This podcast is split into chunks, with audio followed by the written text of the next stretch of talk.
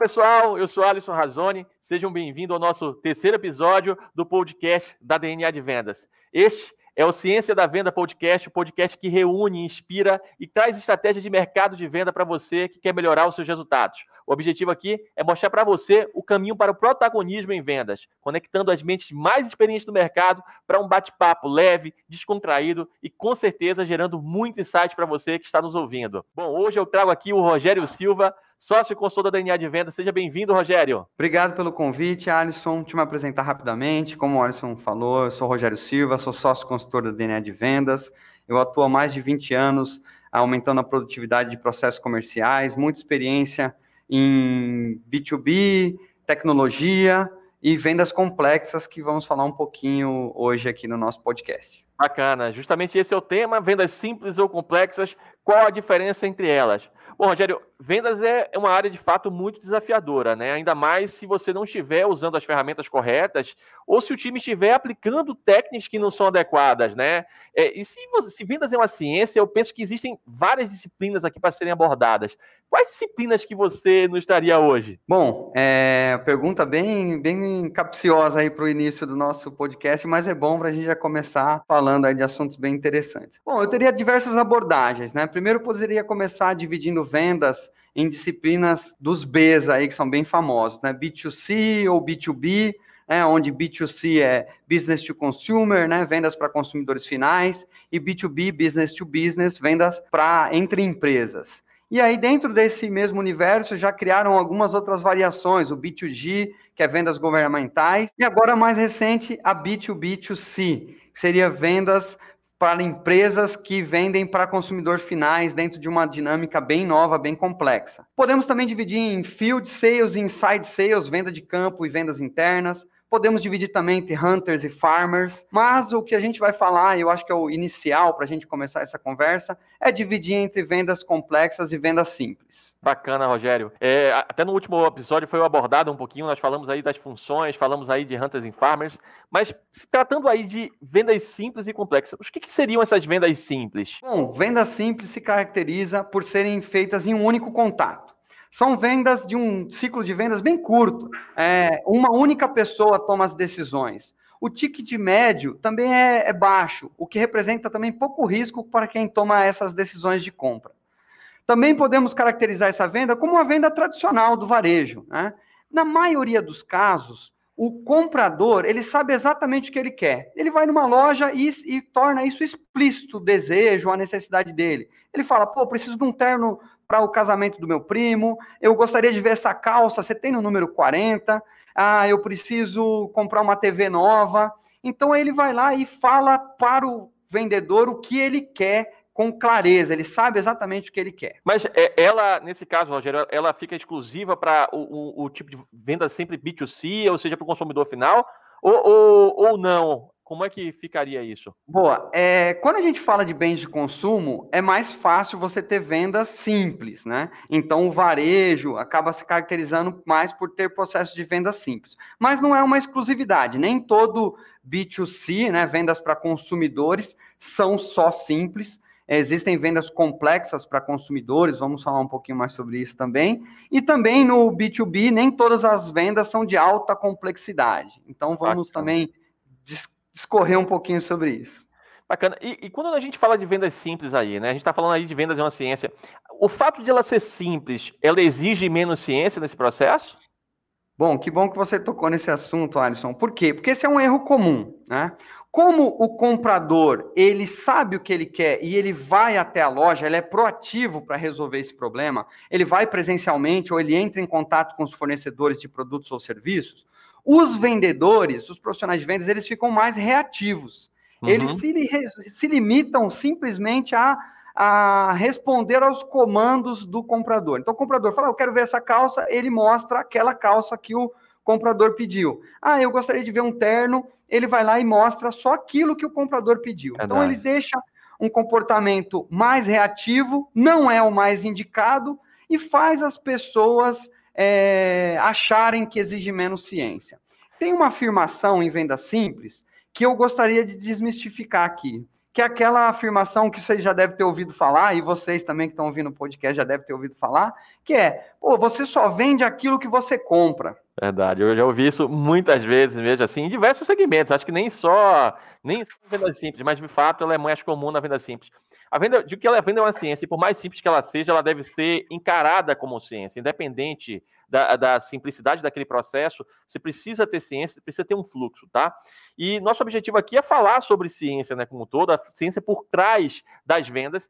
E eu queria falar sobre essa história de só vender o que você compra, Rogério. Você tem algum exemplo aí que você poderia discorrer mais sobre isso? Eu queria dar mais ênfase nesse assunto, porque eu escuto muito isso. Bom, vamos lá. Por que, que é, muita gente acha isso uma verdade né, absoluta?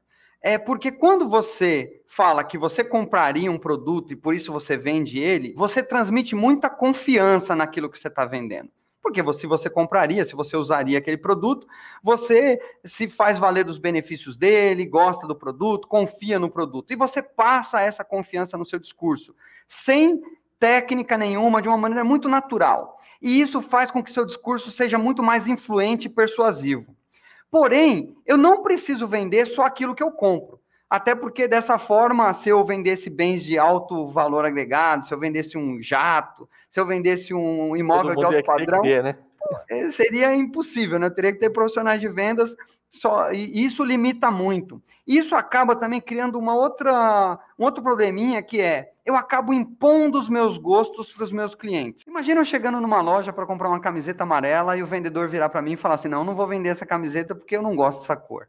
A gente usa alguns exemplos bem característicos para poder a gente imaginar. Imagina um vendedor só vender aquilo que compra. É fora um pouquinho da realidade. Agora vamos pensar de uma outra maneira. Se esse vendedor investigar o uso que eu vou fazer dessa camiseta e usar referências de moda ou teoria das cores para recomendar o que seria melhor para mim, e ele usasse esse conhecimento, a ciência por trás do produto que ele vende, certamente ele seria muito mais assertivo e as recomendações dele seriam muito mais aceitas por mim. Sem dúvida, né?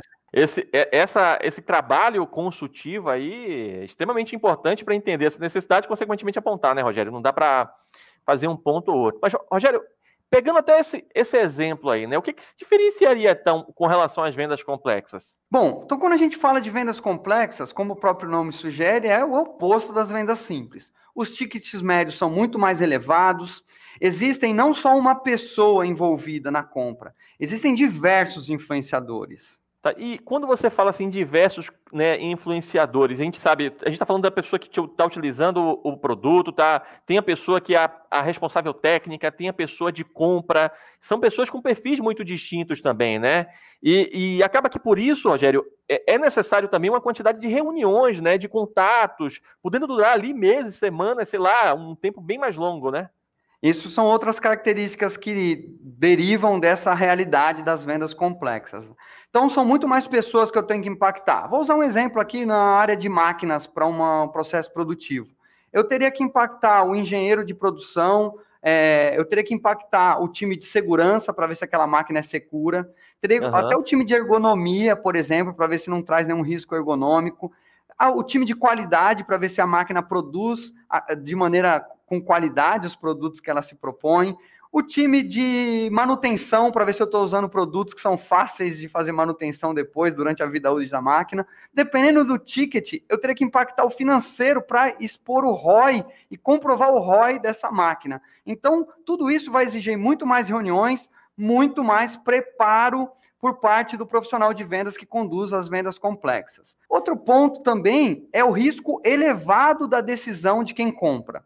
É, então, olhando lá para a venda simples, se eu comprar um bem de consumo e não sair 100% satisfeito, eu vou ficar ali chateado, mas não traz grandes riscos, grandes impactos né, pelo ticket. Agora, se eu tomar uma decisão de fazer uma mudança de software, trocar um prestador de serviço, trocar algumas coisas na minha pantra fabril, e isso não trouxer o resultado esperado, pode representar grandes prejuízos. Bacana. Agora, Rogério, assim, eu tenho escutado isso, né, e vivenciado com alguns, até clientes. É, como é que você enxerga? Muitas vezes eu percebo que são poucos os casos que os compradores sabem o que exatamente quer, né? Eu vejo que eles muitas vezes verbalizam ali suas dores, desafios, problemas. Poxa, preciso melhorar minhas vendas, o nosso custo operacional está muito alto, né? não tenho informações para tomar decisões, por esse é um problema de logística que está tirando o meu sono. Eu escuto muito isso, né? E, e como é que você enxerga aí o papel do executivo para resolver de fato esses problemas, levando soluções que, que agreguem de fato valor também ali para esses decisores? Muito bem observado, Alisson. Muito difícil os casos onde na venda complexa o comprador sabe exatamente o que ele quer. Então é papel do executivo de vendas investigar essas dores, investigar a realidade e conectar essas dores, desafios, desejos do, do, do comprador com os produtos e serviços para que faça sentido, para que tenha realmente uma conexão entre o que eu estou vendendo e o que o comprador está precisando. Outra diferença muito grande nesse caso é que, como os compradores não sabem o que eles querem, e então, dessa forma, diferente das vendas complexas, não dá para ser proativo. Quem é proativo nesse caso é o profissional de vendas, que tem que ir prospectando empresas e buscando empresas para trazer aquelas dores, aquelas necessidades à tona, porque nem sempre elas são explícitas, né? E ele sabe exatamente com, com precisão o que ele precisa. Perfeito. Mas numa situação dessa, o profissional de vendas ele precisa ser bem mais capacitado, né? Ter uma, uma competência mais específica, inclusive, ali sobre o negócio, para que ele possa fazer essas indagações, levar efetivamente reflexões que, que façam a pessoa desejar o seu produto, a sua solução de uma maneira geral, né? Uma outra coisa que eu vejo, Rogério, assim, é a interdependência entre esse comprador e o executivo de vendas ali. Como é que você enxerga essa, essa relação aí? Bom, muito bem. Vou exemplificar aqui alguns exemplos práticos de vendas complexas para a gente ficar bem claro na, na, nossa mente. Então, alguns exemplos são bens industriais, máquinas, equipamentos, plantas fabris, bens patrimoniais, aí mesmo para pessoas físicas, né, para consumidores finais, imóveis, automóveis, que exigem decisões um pouquinho mais complexas, e serviços profissionais, consultoria, treinamento, assessoria das mais diversas, serviços industriais, softwares também, que tem grande impacto nas operações. Então, tudo isso são vendas complexas. Então, o que, que acontece? Quando eu, profissional de vendas, sugiro uma dessas soluções para o meu cliente, para resolver essas dores e desafios deles, eu preciso ser muito assertivo. Porque se não trazer resultado, o nosso relacionamento vai ser impactado e pode ter impactos para a marca, pode ter impactos para mim como, como profissional de vendas, e isso vai quebrar essa jornada, né? E também nas vendas complexas se caracteriza se caracteriza por uma, um, uma parceria de longa duração. Uhum. Eu quero vender uma solução para você e quero continuar vendendo ou serviços adicionais, ou novos produtos, ou, no, ou outras soluções, porque eu quero que essa parceria nossa é, seja de longa duração. Então, muitas vezes tem recorrência, né? E muitas vezes o seu, seu serviço requer uma recorrência, né? Como um todo. Exatamente. Então, quando uma vendedora de varejo, por exemplo, empurra um produto para mim, ela fala: Não, Rogério, você ficou lindo nessa calça vermelha, pode levar. e eu chego em casa e descubro que a calça vermelha não vai ser tão útil assim, nem ficou tão boa em mim.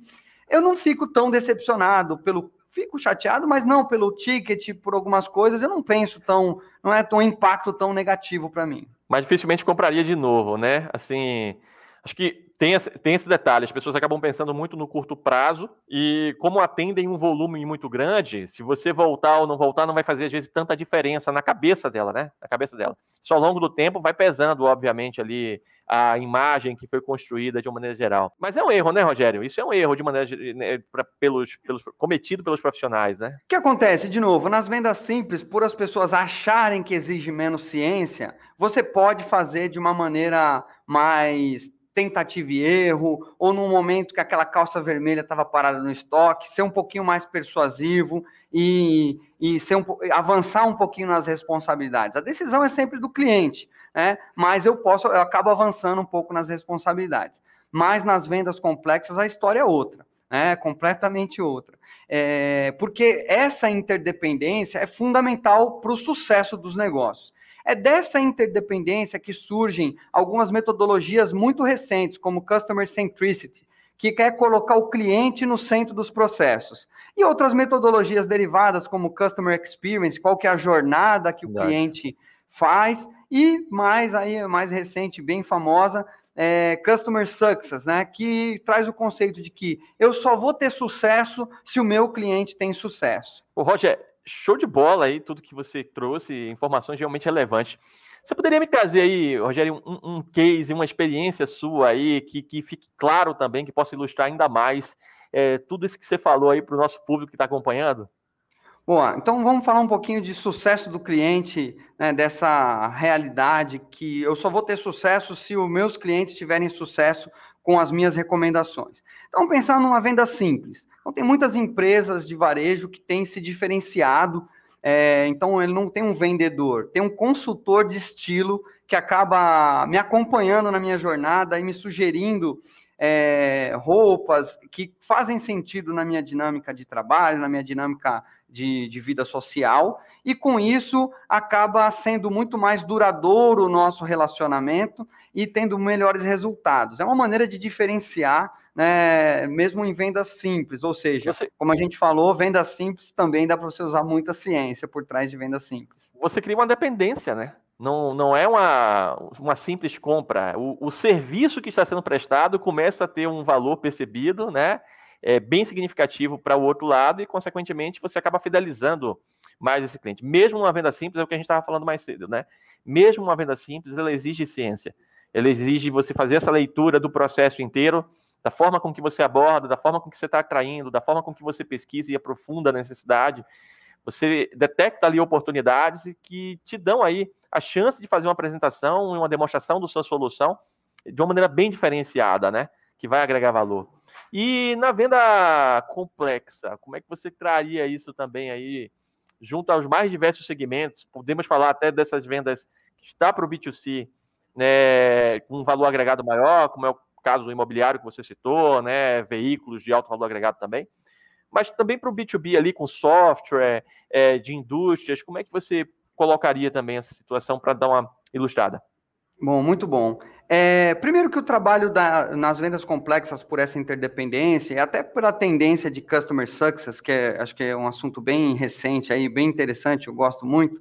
Não adianta só, o nosso trabalho de executivo de vendas não termina só na venda, não adianta só eu concluir a venda. Eu preciso que o meu cliente tire proveito e atinja os objetivos que ele tinha durante a jornada de compra, né? Então, se ele falou, poxa, eu preciso melhorar meu problema de logística e eu proponho uma solução capaz de trazer a solução para esse problema de logística, eu preciso acompanhar para que isso seja implementado e, e, usado de forma a ter sucesso nessa, nessa, nessa jornada, nessa empreitada. Por quê? Porque, do contrário, a minha imagem como vendedor e a imagem da minha empresa como provedora de soluções vai ficar impactada.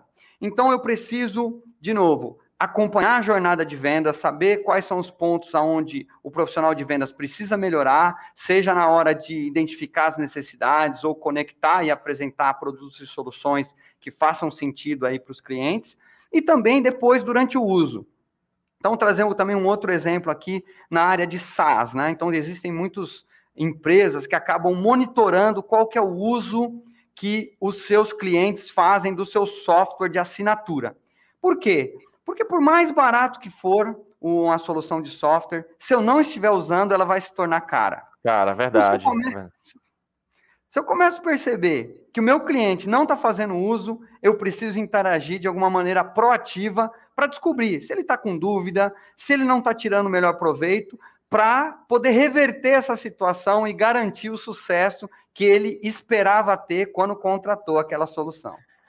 E, Rogério, eu fico observando você falar e fico pensando do último, do último episódio que nós apresentamos aqui, falando de especialização, onde a gente citou também né, essa questão do aumento da concorrência. E você pontuando hoje me faz ter a percepção de que mesmo as vendas simples estão se tornando mais complexas, porque para criar diferenciais, quando você tem uma concorrência que está engajada, evoluindo, cada vez mais você tem que também demonstrar valor através de inovação, né, ou através de uma qualidade superior naquele mesmo processo que você já executado, mas de maneira que isso seja percebido e valorizada pelo, pelo consumidor, né? Perfeito. Então, tanto em vendas simples quanto complexas, os vendedores precisam se capacitar muito mais, né? A gente pega algumas mudanças que os nossos tempos trazem, por exemplo, o, o líder do e-commerce mundial, né, a Amazon, superou em valor de mercado o Walmart, que era o líder em varejo, varejo, tradicional, com todos os ativos de loja, com tudo que, que o império foi construído, o e-commerce tá é, mais valor, tem mais valor de mercado. Por quê? Porque ele enxerga o cliente de uma maneira mais ampla. Ele pensa numa jornada e num relacionamento de, de longa duração. E tudo isso exige ciência, dados para poder ser coletados e analisados e tudo mais e no, em todo outro segmento de vendas, né? não só no varejo, mas principalmente em vendas complexas. O profissional de vendas precisa se capacitar em vendas consultivas, precisa estar sempre atualizado para poder reagir rapidamente a essas mudanças de mercado, a mudanças no comportamento dos consumidores, que estão cada vez mais exigentes. Rogério, excelente aí essas observações, tá? Para a gente finalizar, mais algumas considerações, só para entregar aí com chave de ouro tudo isso que foi abordado até o momento, Rogério. Boa. Então, agora que a gente falou bastante das diferenças entre vendas simples e vendas complexas, você que está ouvindo esse podcast, você pode fazer um paralelo com o teu negócio, entender qual que é a mais adequada para a dinâmica da tua empresa, para o estilo dos seus vendedores, e para o seu produto, serviço que você comercializa, e aí então escolher quais são as melhores técnicas e ferramentas que vão trazer melhor resultado para os seus negócios. Alisson, gostaria de agradecer o convite, espero receber mais convites para fazer esse bate-papo, sempre bacana a gente falar sobre vendas, é um tema do qual nós aqui somos apaixonados, então muito obrigado pelo convite, espero estar tá de volta no podcast aí mais algumas vezes. Obrigado a você, Rogério. Foi muito bom realmente, tá? Obrigado por acompanhar o Ciência da Venda Podcast. Lembrando que este é um programa semanal. Estaremos aqui todos os domingos. Estamos nas principais plataformas de streaming de áudio, tá? Além disso, estamos também no YouTube, no youtube.com/barra DNA de Vendas, se você quiser acompanhar o vídeo na íntegra. Muito obrigado e até a próxima.